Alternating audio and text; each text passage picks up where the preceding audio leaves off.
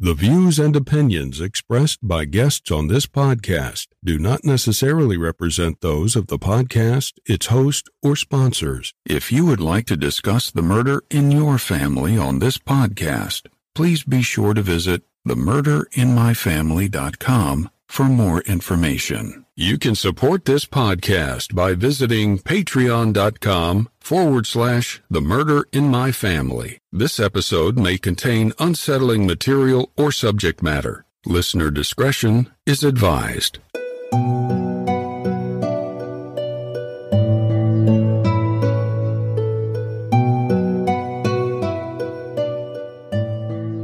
Thank you for joining me for episode 44 of The Murder in My Family. If you find that you enjoy this podcast, please take a minute to rate and review it wherever you listen to your podcast so that the show can continue to grow and reach new listeners. To learn more about the show or the cases we discuss, please visit themurderinmyfamily.com. You can also find us on Twitter with the handle at murdermyfam or by searching for the Murder My Family podcast on Facebook.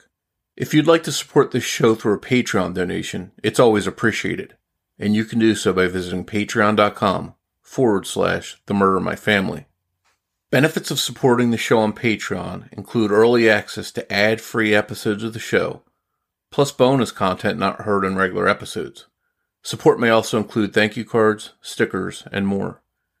If you prefer to, you can also support the show through a PayPal donation by visiting paypal.me forward slash the murder of my family. In each episode, I'll give shout outs to any new supporters. And thank you to all of the supporters that generously donate and help keep the show growing and improving. Before we get started with this episode, I'd like to tell you about a big event coming up this fall that I'm really excited about. It's called the American Crime Festival, or Crime Fest, and it's taking place right here in South Jersey, where I'm from. The American Crime Festival will be held in Wildwood, New Jersey this November 8th through 10th. American Crime Fest will include star studded presentations and compelling panels from the world of true crime, like Aphrodite Jones going toe to toe with Larry Pollard to debate the owl theory from Netflix's The Staircase. Go behind the scenes with your favorite podcasters like myself and lots of other great hosts. Listen to experts discuss evidence and their theories on notable cases. Be sure to visit AmericanCrimeFest.com for more information. Stay tuned as personalities, presenters, and topics continue to be added.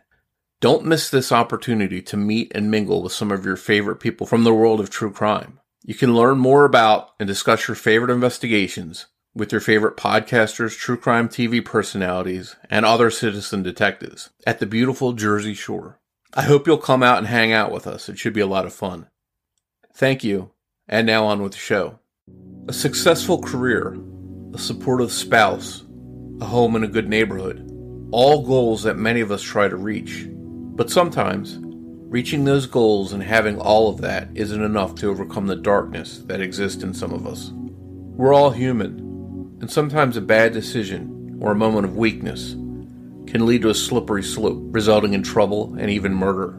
Alan Canty found himself in such a position, and unfortunately for him, it cost him his life. In July of 1985, 51 year old Dr. W. Alan Canty seemed to have the world at his feet. He was a successful psychologist in the upscale area of Grosse Pointe, Michigan. Alan made quite a name for himself in that area, notably for being involved in the hypnotizing of potential witnesses in the infamous search for missing union boss Jimmy Hoffa.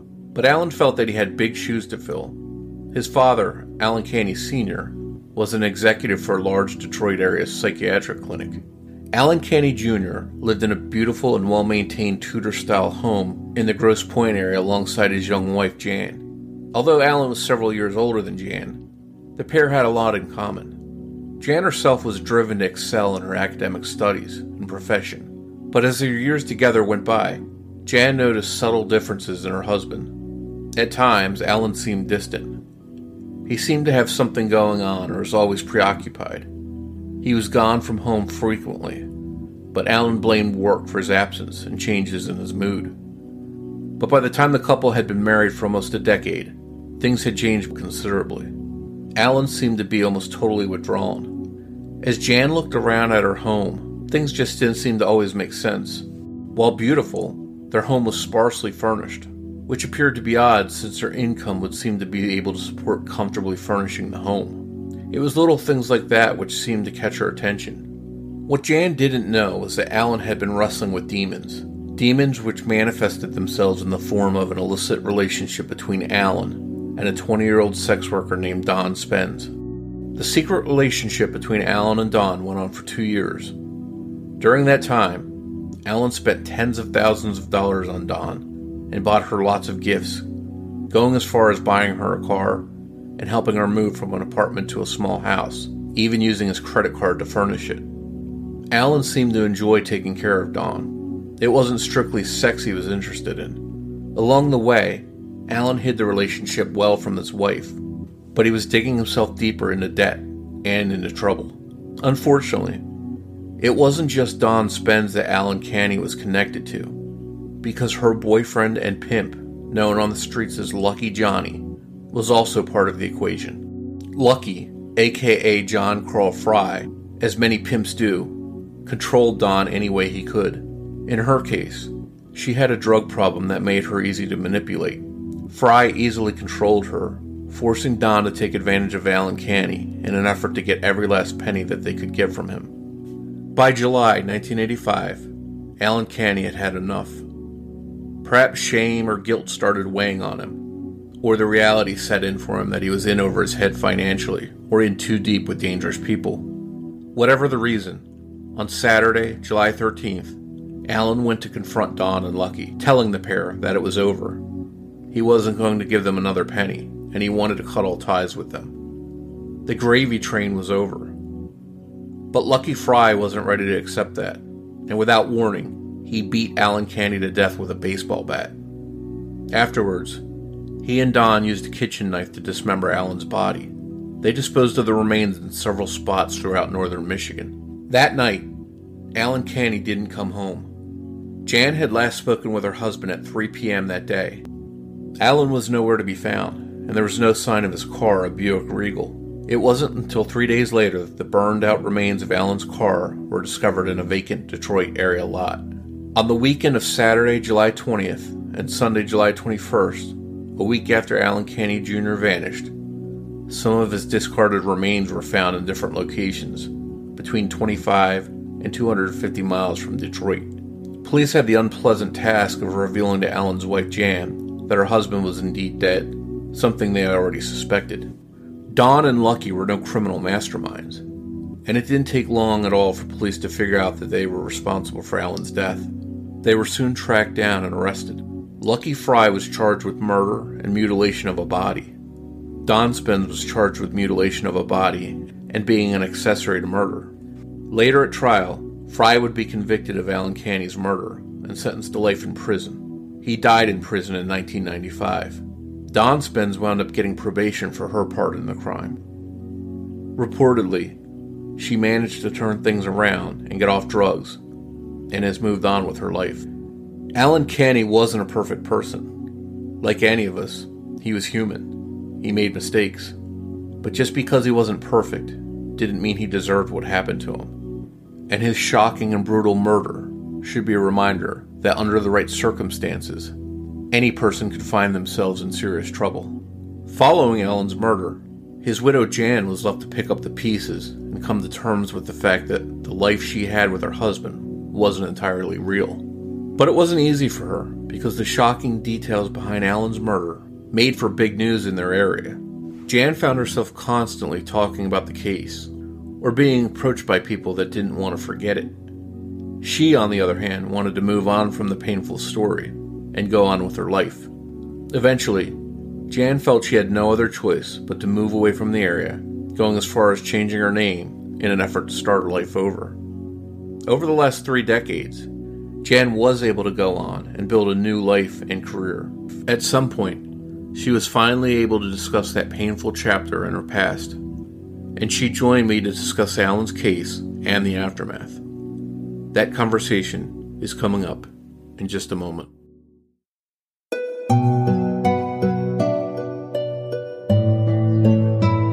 Hi, Jan, and thanks for joining us today to discuss your late husband Alan's case with us. Thank you for having me.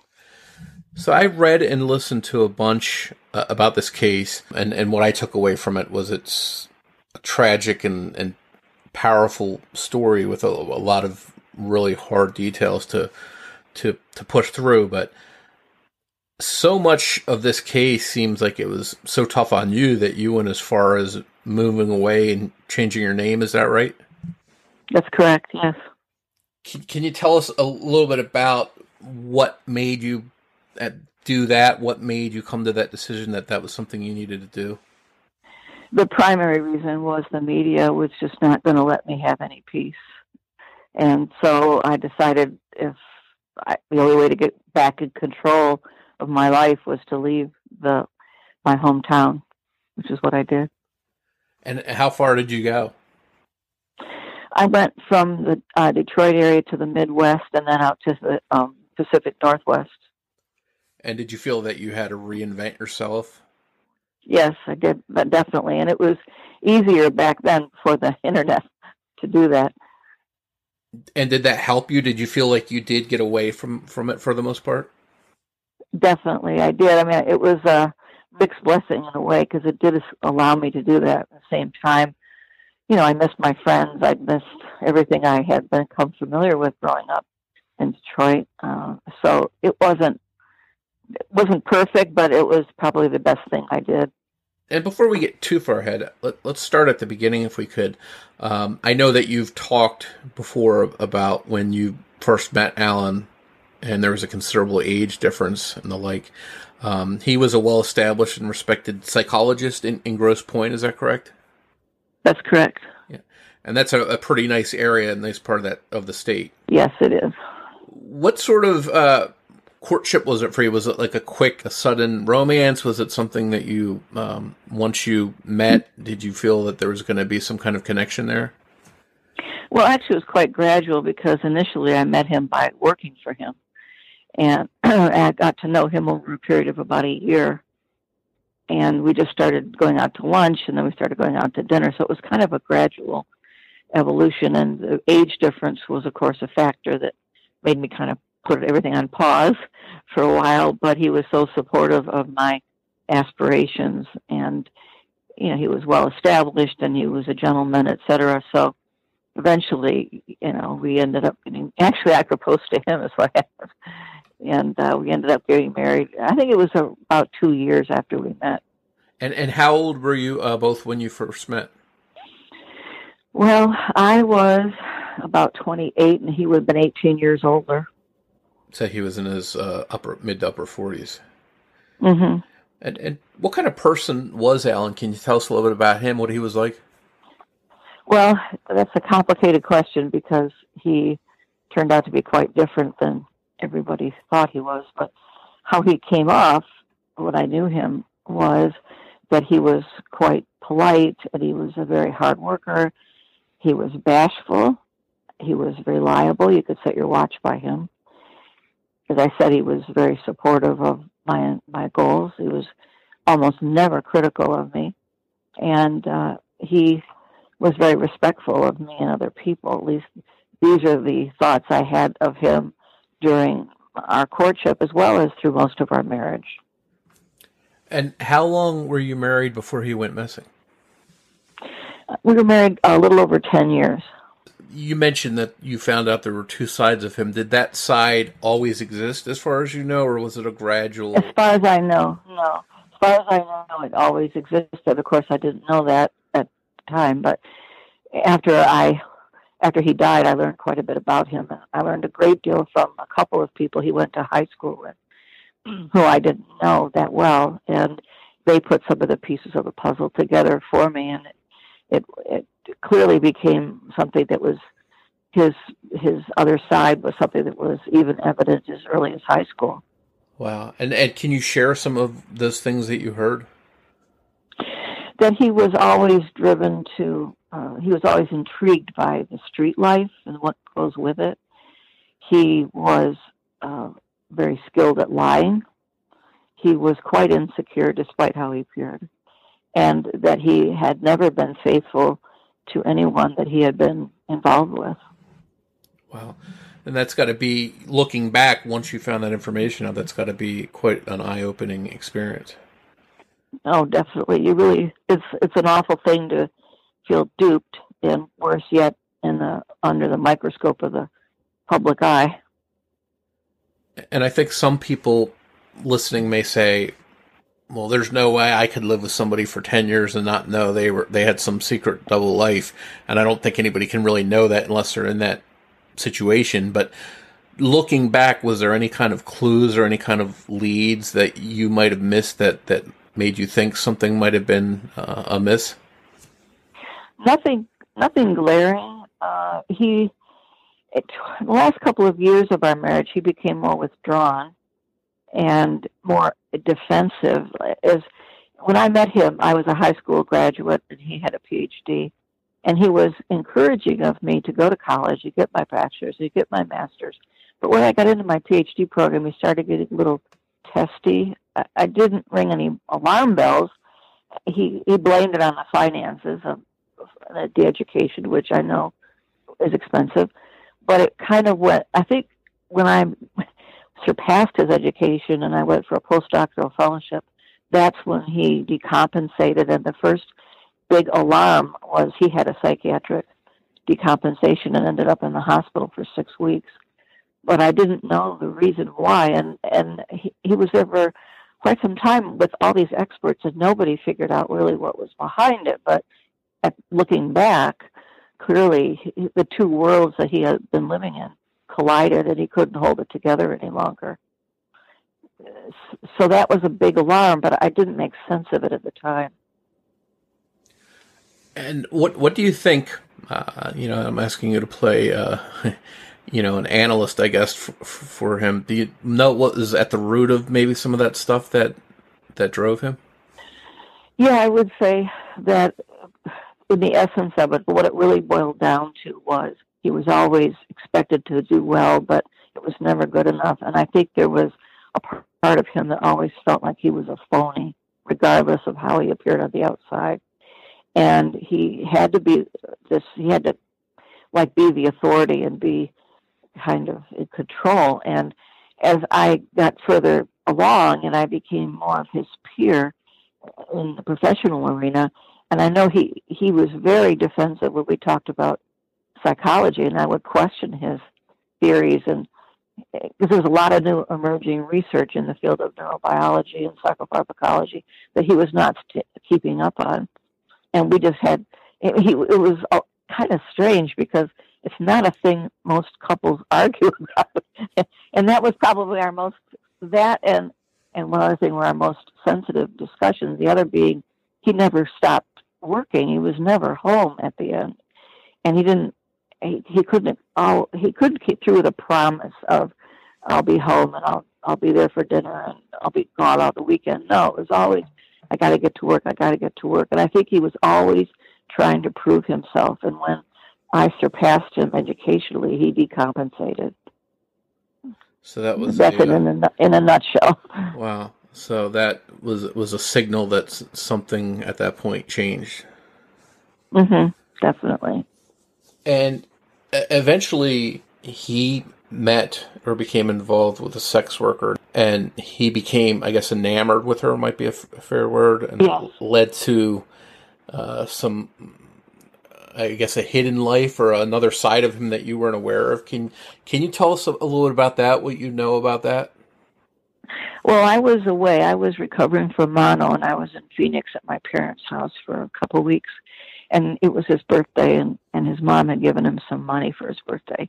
Interestingly enough when she handed it to him one of her comments was and he was in like in his 50th birthday i think it was something like that. Uh, he said it, when she handed him the money she said you're a big boy now which i think is an interesting comment to me anyway he went down to the Cass Corridor and he he bought the services of this prostitute and in my absence, he was there every day. And he became chums with her pimp and started supplying them money and hand over fist. And what's I find the most interesting is that, according to two or three different sources that I had after the fact, he, sex really was not a major feature of the relationship with Dawn. It was more sitting around reading books, talking about cases that didn't exist, and being the authority, being the big dad. He'd go over there with groceries and sit around and pontificate about cases, about the history of Detroit, give them more money, pay their rent, bought the cars.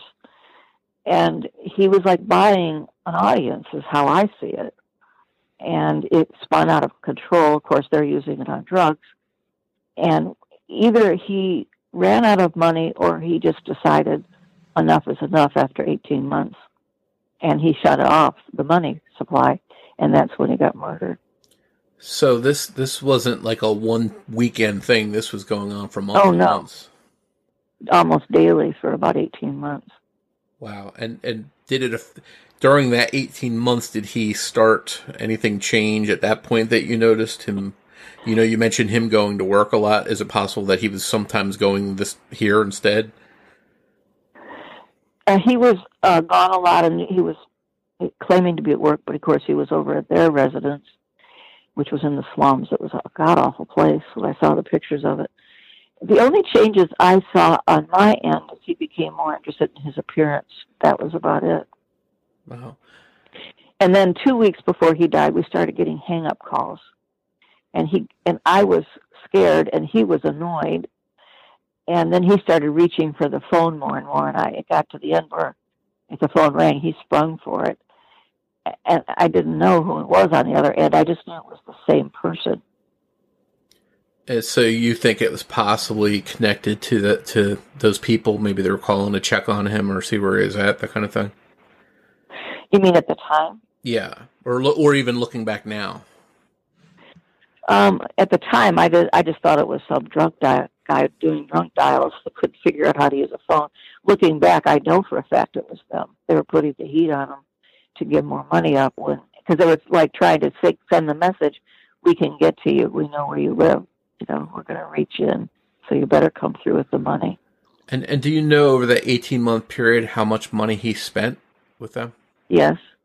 The police told me that in that 18 month period, this is 1985 dollars, it was about $150,000 cash, which is over $350,000 today. Wow, that's that that number. You you hear it and and just think that it's uh, something that that can't happen, and then here it's it definitely can because it happened to to you. Did, did you notice any kind of financial burden or any money missing or anything along those lines uh, during that time? Well, he had always taken. You have to understand the evolution of our relationship was that when I was in college, I was gone a lot. I was driving back and forth uh, was not home a lot, and he always took care of the bills. We never had anybody call the house. I never saw any late notices. But as I got out of my master's program and was in my doctoral program, and especially when I was in my postdoctoral program, I kept hounding him to say, let's look at our finances and see if you need to be working these many hours because you're never home. And if you do need to work these many hours, if our bills are like that, I'm going to work harder so you can be home. But I don't know where we stand and he always had an excuse to not turn it over to me. So I didn't know that any money was missing. I just knew he was very defensive about it. And I finally said, look, we need to do some things around the house. We've lived here 10 years. We don't even have it furnished. Half of it's, it's this big old house, which I didn't even want. And half of it was uneven furnished. It had old carpet. And he did. He just, he just sprung into action and redecorated. And, uh, so again, I thought, well, he he's able to handle it, I guess, because you know we got the painting done, we got the carpet again, we got furniture bought, and and so no, I didn't realize then that he was going into debt. And at the very end, after he was killed, he was uh, over his head. We were he left me with uh, thirty thousand dollars in bills, unpaid taxes, uh, it was a nightmare, and I was feeling homelessness at that point. Take us back to July thirteenth, nineteen eighty-five. Alan went missing that day. How did that day unfold for you, and when did you know something was wrong?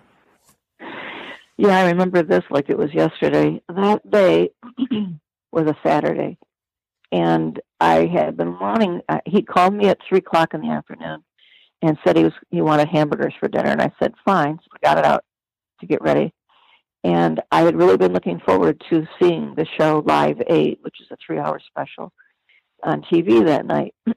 and he's very punctual, so I knew I wasn't able to watch all of it. But I I sat down, and the, and as I was starting to watch Live Aid, there was a terrible, terrible storm brewing outside, and I called him, and I said, you know, you should really get home because there could be trees. There was high winds and hail and lightning and that kind of a storm. And he characteristically blew it off. He was never one to see be alarmed by things.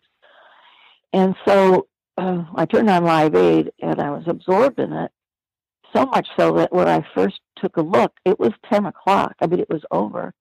And I was like, where is he? Because I had lost track of time while watching this show. And the storm was horrific at that point. So I called his answering service. We had no cell phones in those days. I called his answering service. There was they had no knowledge of what happened. And I called all his friends. They didn't know. They hadn't heard from him. Uh, I called the guard station down in the building. He had. Uh, they, they they said his car was not there.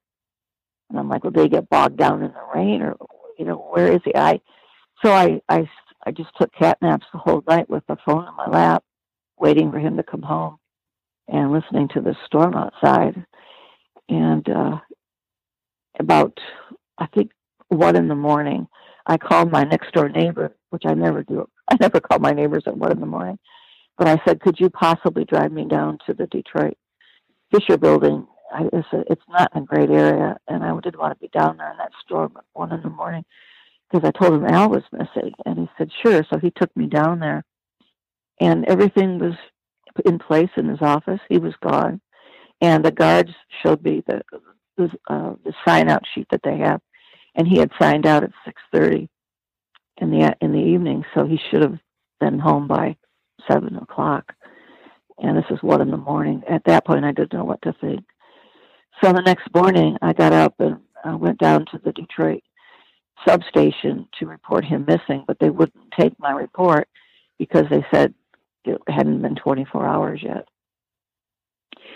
So it was a week of waiting and wondering and uh, just trying to piece together what was going on, and I wasn't getting anywhere.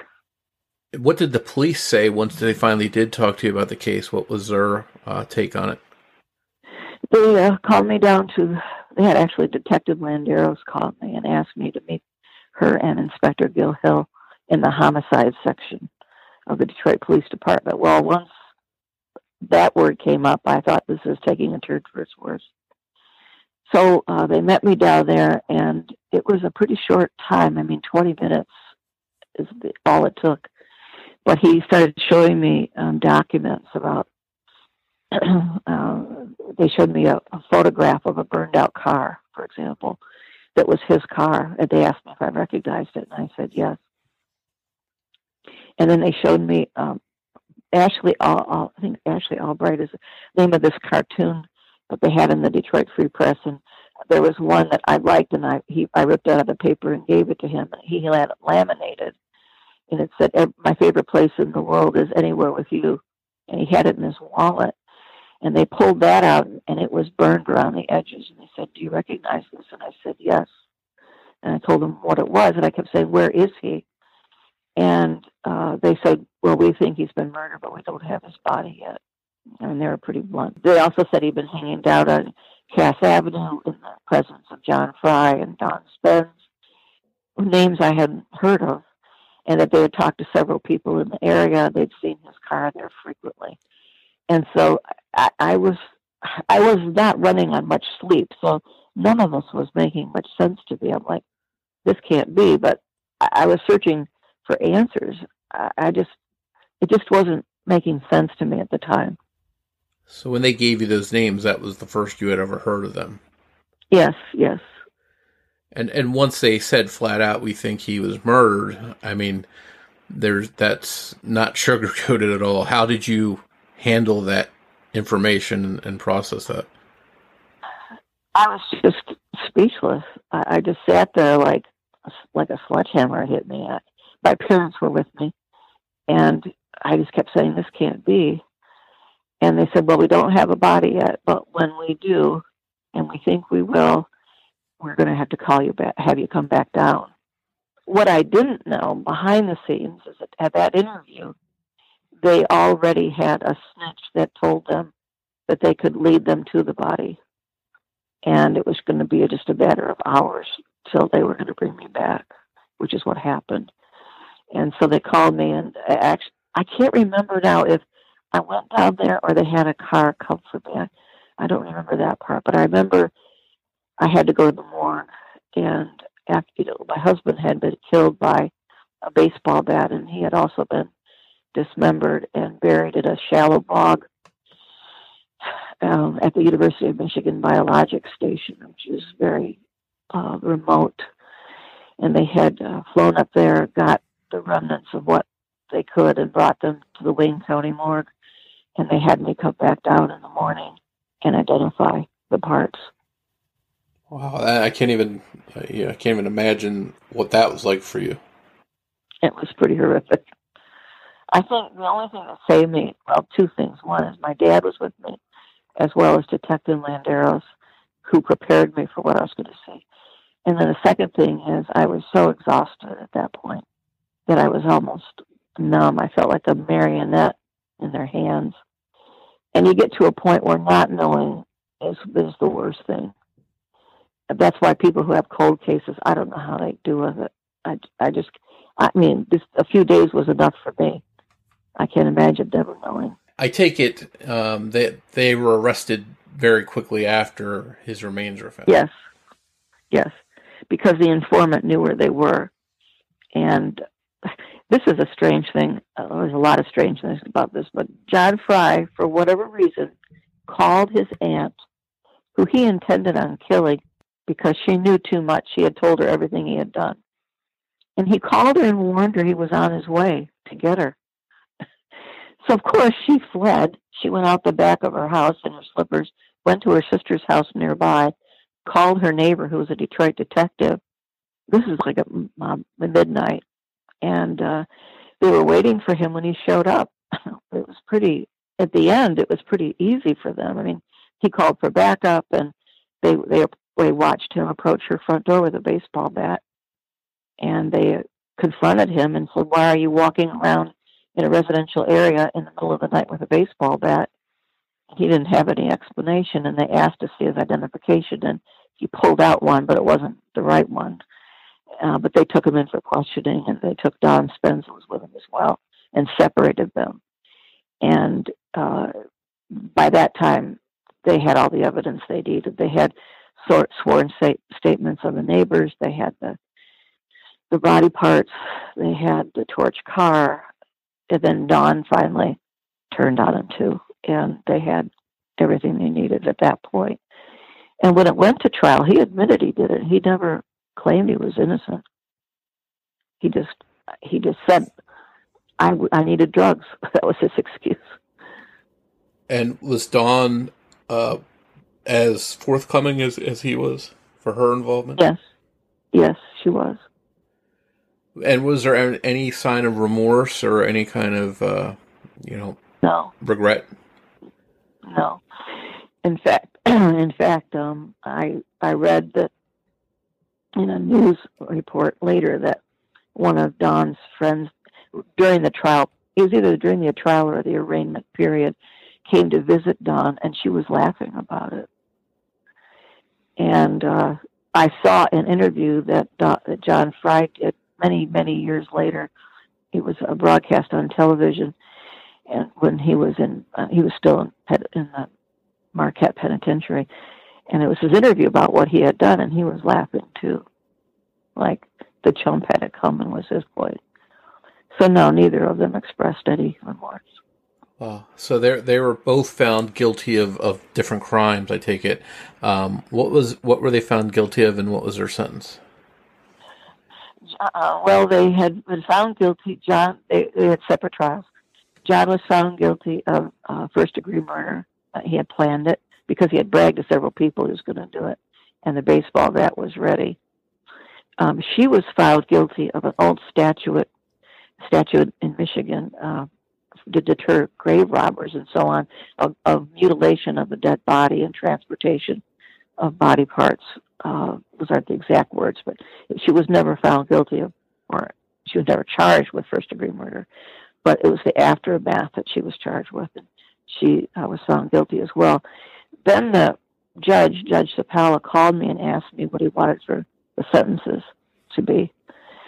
And I asked him for an hour to think about it. And I called him back and I said that my feeling was that John was a lot older. He had a long criminal history and he had planned it. He was the one that did it. And I wanted him to get the maximum, whatever that could be. And uh, as far as she went, I said she was a lot younger and she was, even though she was involved, she didn't actually do the killing. And I felt that there might be some more chance that she could come out of this, and he he was a lost cause. So I wanted her to have a shorter prison sentence and rehabilitation, community service, and probation, and that's pretty much what they both got. So they they essentially went with your uh, recommendation to some extent. Yes, they did. But John ended up dying in Marquette Penitentiary. Oh, not long after he'd been there, maybe three or three to five years later, of Hep C. Okay, and and how about Dawn? How how did she fare in prison? She did well. She went to uh, drug rehab. Uh, she she was out of confinement before I even sold my house. I I thought she'd be held longer than that, but she was out in a matter of maybe ten months. That's all she served. The strange thing was she was never charged with a lot of things that they could have charged her with, like prostitution, um, stolen cars, drug abuse, and all that. That they never brought any of that into the into the situation. So she got off pretty easy, and it caused a lot of uh, back and forth in the media. Again, a lot of people voicing their opinion about about it were outraged. But she ended up doing okay. She went back to college and got off drugs, and I understand she got married and is doing well. Well, that's and that's what you sort of wanted. It sounds like. Yeah, I mean, my viewpoint was a practical one. I mean, Detroit, Wayne County is broke, and they did not need to have two people, two more people that they needed to support for the rest of their life through taxpayer dollars. And it didn't serve any purpose to do that. I didn't want that, and I don't think it was even she was even eligible for a lengthy parole or lengthy prison sentence but yeah, I mean, I didn't. I would never want to be friends with her, but I didn't wish her ill will at the end. I was like, just get it together and get back because she was so young uh, compared to John Fry. She just had made some pretty bad decisions, and she came from a rough childhood herself. So, anyway, uh, they ended up in very different places, and uh, of course, I had no further contact with them ever since I went to court that day. Well, I take it that in this area, this this murder, Alan's murder, was was a big shock to people in that community. Oh yeah, they climbed all over it. I mean, it had all the makings of a movie. Uh, you know, you get somebody who's from a well-to-do family, who's well-educated, lives in Grosse Pointe, and he's involved with these seedy people, giving his money away, buying them cars, and he gets murdered by them it's big news, and they would not let it go. They would not let it go. And that became as much of a trauma to me as the murder itself over the time because they would not let it go. And I got tired of it. It it it hounded me. I mean, like here's just just one example, and I had to close up his office, and I was selling things uh, just to make some money. I, everything, every dime I could because of the financial mess I was in. And I went into his closet in his office, and he had a bunch of telephones. This was back in the day when you rented them from Michigan Bell, and it's all different now. But you you paid a monthly fee for having a phone in your house, and you paid that rent on it to Michigan Bell. And he had a whole big bag of phones that he's paying, he's getting charged with.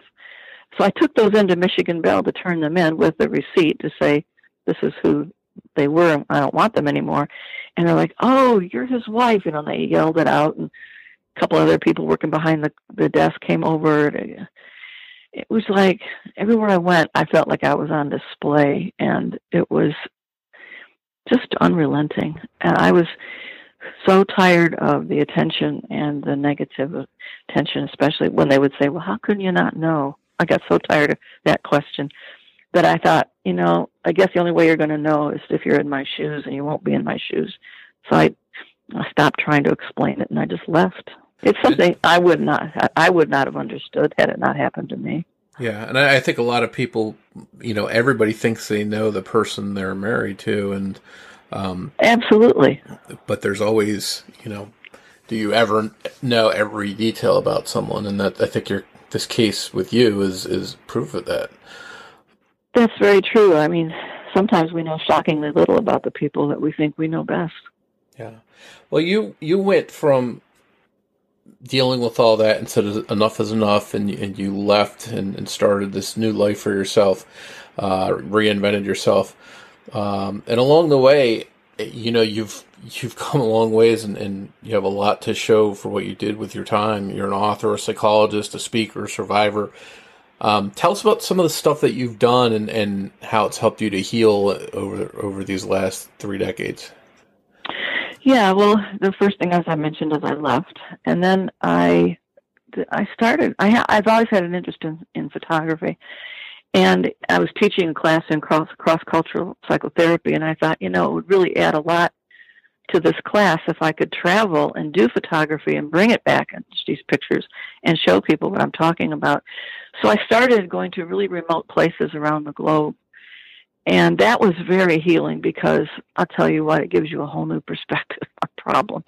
When you meet with people, you get to know people, because I would stay in these places for a bit, and you get to know these people, and you, they don't even have clean water. They don't have electricity. They don't. They will never see a physician in their entire life.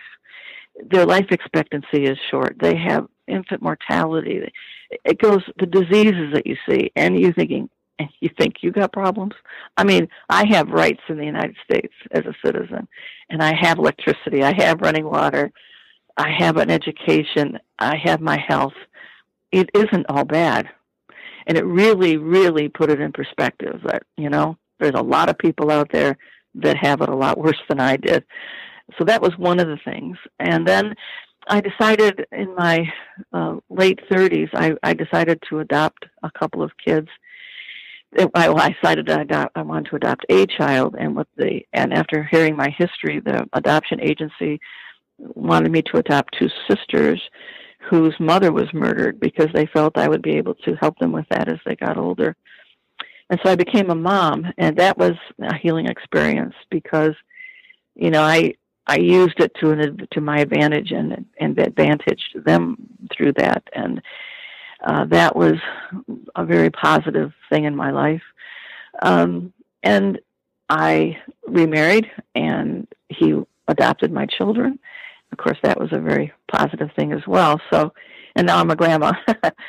so uh, life goes on, and um, I, I just never stopped believing that I could pull it off, that I could get out of it. I never questioned that, and I always you know, reminded myself it could be so much worse than what it was. There are there are people that have it worse. Um, and I got physically fit, and I started doing triathlons. That was very healing process as well. And then I don't know, got you know, threw myself into my career. Um, started. It took me thirty odd years, but I finally started talking about it, and that, of course, was helpful too. Now, hopefully not just to me, but to the people I was talking to and that's why I'm doing this interview with you today. And, and what are some of the things when you talk to someone? I know just recently you, you gave a speech to several hundred people. What what kind of things do you address and, and open up about? I try to talk about things like where resilience comes from. I, I, it depends on the audience, of course. I'll talk about that. I talk when I've talked to coroners. I talked about the things that the coroners and the detectives did right to handle me through that difficult morgue procedure. Um, when I've talked to uh, more general groups, I will speak about the process of grief and how very complicated and, and unique it is to everybody. Uh, and it's, but it's part of the process. I, for example, I had a, uh, a friend of mine whose son was killed in the Pulse nightclub in uh, uh, Orlando, Florida, in 2016, and I talk about his situation and and how I understand where people are. That you know, if, if I'm reading about somebody who says, "Well, it's only been two years. Why am I not better?" Well, the grief process takes a lot longer than that. Some people never emerge from it. So I'll talk about that. There was another show where I talked, it was supposed to be on grief, but I talked about conflicted grief because that's not something we ever hear about. The idea that there's relief mixed in with the grief. We never talk about that. It's always sad and lonely and I miss the person. Well, you know, not always.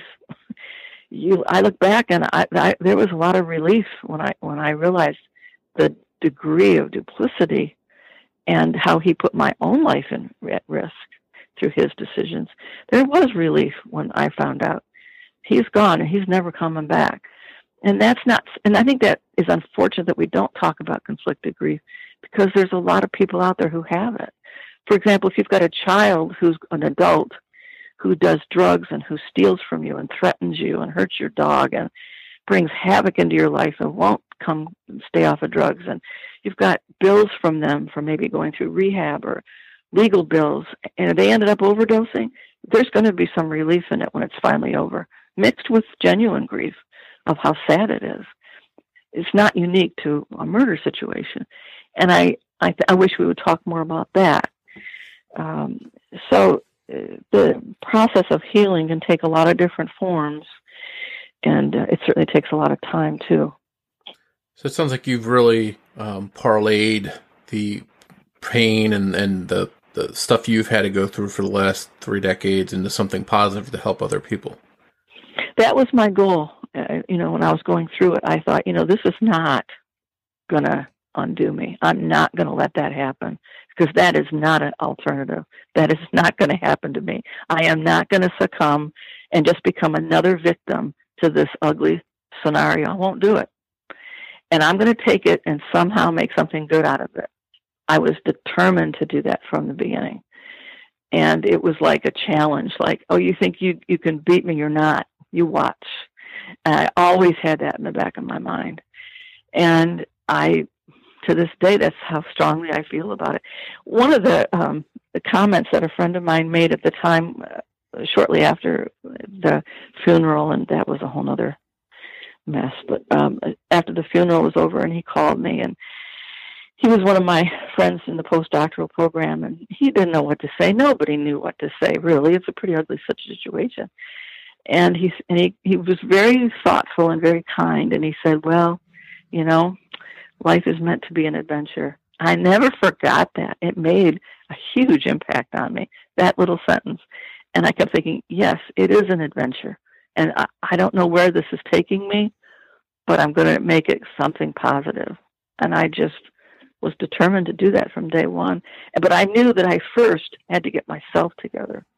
That's why I did the triathlons. That's why I traveled. That's before I would attempt to begin to talk out about it to other people. Um, I was not about to do that when it was, I was still raw and I still hadn't figured anything out and it, it took me a long, long time. What eventually happened to tip the scale the other way was there was a coworker of ours missing, uh, and she was later found, but she was missing for about two weeks, and people were talking about it, of course, and they come up to me and they go, "Could you imagine what that would be like for her family to have somebody missing?" And I, and I said, "Oh no, I can't imagine that." You know, typical stuff that would come out of my mouth, and I'm thinking, "Why am I lying about this?" Yes, I understand that that was one thing. And then the other thing was I had over the years collected a series of books uh, written by people who had been through various kinds of adversity and come out of it well. And I, I always use them as a source of inspiration, a whole different variety of situations. Like some were those Chilean miners that were buried for 69 days after the cave in of their mining shaft. Another was a one a woman called Hostage, and it was a house invasion where they put dynamite on her daughter's back, and she was supposed she was a, a manager of a bank, and they demanded that she go open the safe uh, in the morning, and they were going to rob the bank. If and if she didn't, her daughter would get blown up. And there was all these different kinds of scenarios that you know you're just going along your normal day, and boom, you find yourself in a life and death situation where everything's upside down. And I used those to inspire me because I thought, you know, if they can do it, I can do it. Wow. And I did, and I I still those are still my favorite book collection. I still have them in a prominent place in my house, which is why I wanted to write a book myself because I thought, to my knowledge, and I don't know if this is true, but to the best of my knowledge, there is no book out there written by a psychologist who is a homicide survivor and writes about their experience as a homicide survivor, which is what I, I did. It's not published yet. It's a manuscript. I'm trying to get it published. The book is um, called. Uh, well, I've changed the title a couple of times, but uh, um, it was originally called "Till Death We Did Part," and I changed it to uh, a, a, life divided, a life divided. And uh, what I talk about, of course, in the beginning is what happened, but I also go into quite a bit of detail psychologically about the profile of everybody involved, including myself, as well as some chapters at the end that deal more with the period of recovery and grief for other homicide survivors. And I'm not saying I know the way for everybody. Everybody's unique, but I can I can definitely point to what made me feel better and what got me through. And I wanted to make it useful to people that were in my shoes. But I've got two people looking at it now, but I've been at this process for a while now, and I don't know, holding my breath. It's very, very difficult to break into uh, traditional publishing as an unknown author because of the expense involved. It's quite expensive, and it's very intense. That you have to write a proposal. Mine turned out to be 68 pages. You have to um, uh, find literary agents. It's it's really not a very slick process and uh, so but but that's my goal i still want to try to do traditional publishing i hired a, liter- a literary agent to help i mean a literary agent consultant who was a former literary agent himself to try to help me get it in the right hands. Well i hope i hope you end up publishing because that sounds like a, a very interesting story that people would read and that would help a lot of people. I hope so. I have a following on facebook. They're following it and making comments and they like it. So that gives me encouragement too. Oh, that's that's great. Do you have a, a public page uh, on social media or any place where anybody, anybody can follow you? Yes, yes. It's simply www.jan Cant. It's all lowercase Jan Canty PhD dot com. And I hope people will go check it out and, and learn more about your, your story and how you survived. And uh, it's just fascinating and, and powerful to hear somebody come through all that, come out on the other side. Thank you. Yes, I hope others can do that as well. It takes time uh, and it, it takes support of other people. Nobody does this by themselves, but it's possible. I know that it's possible. Um, I, I, that that's that book collection I have. You know, I, I have example after example of people that were thrown curves in their life and come out of it. And uh, it, you know, society doesn't make it easy. You know, when they won't let, let you talk about conflicted grief. And when they stop being supportive, usually, as you may know, you get this gush of support, and then everybody goes back to their life, and then it starts to really hit, and then you have the anniversary reactions, and then you think you're the you're something wrong with you because here it is five years later, and you're you're still grieving, and that's why organizations for homicide survivors and podcasts like yours and so on are so important because if if if support isn't coming from out there in the culture, we can support one another, and that's so vital.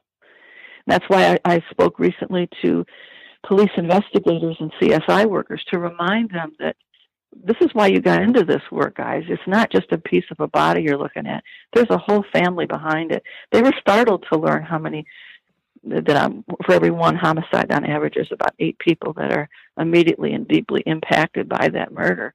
They didn't know that. And that's basic stuff. I, I just think it's important for coroners and, and other homicide survivors and people to get on the same page about it because it's sadly not rare and and people can help one another if, if through doing this rather than expect help to come from neighbors and people that really don't understand. And that's that's important messages that when somebody is murdered, you might solve that murder and and take one off the book, so to speak. But there's a family left in, in the wake that has to deal with everything that comes after. Forever. It's like living a marathon. Well, I, again, I know you've been through a lot, and I appreciate you sharing it with us and, and talking about it because I think people that might be in a similar situation can take some encouragement from what you've gone through and survived, and hopefully that helps them. I hope so too.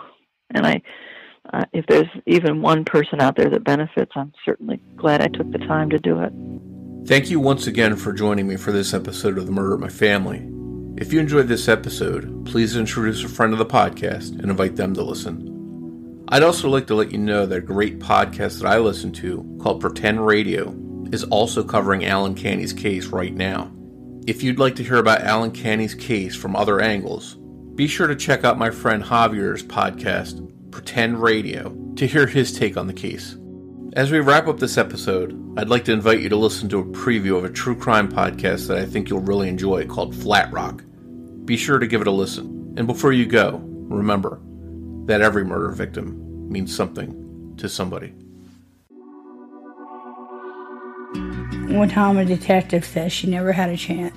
What did he mean by that? What did they know that the public don't know? In 1969, Kathy Jones was brutally murdered on her way to a Nashville skating rink. The public wasn't told about one of the strongest suspects in her case, and I want to know more. Join me for Flat Rock, a cold case podcast where I'll be taking a deep dive into Kathy's murder and bringing you with me someone out there still alive today, someone knows something.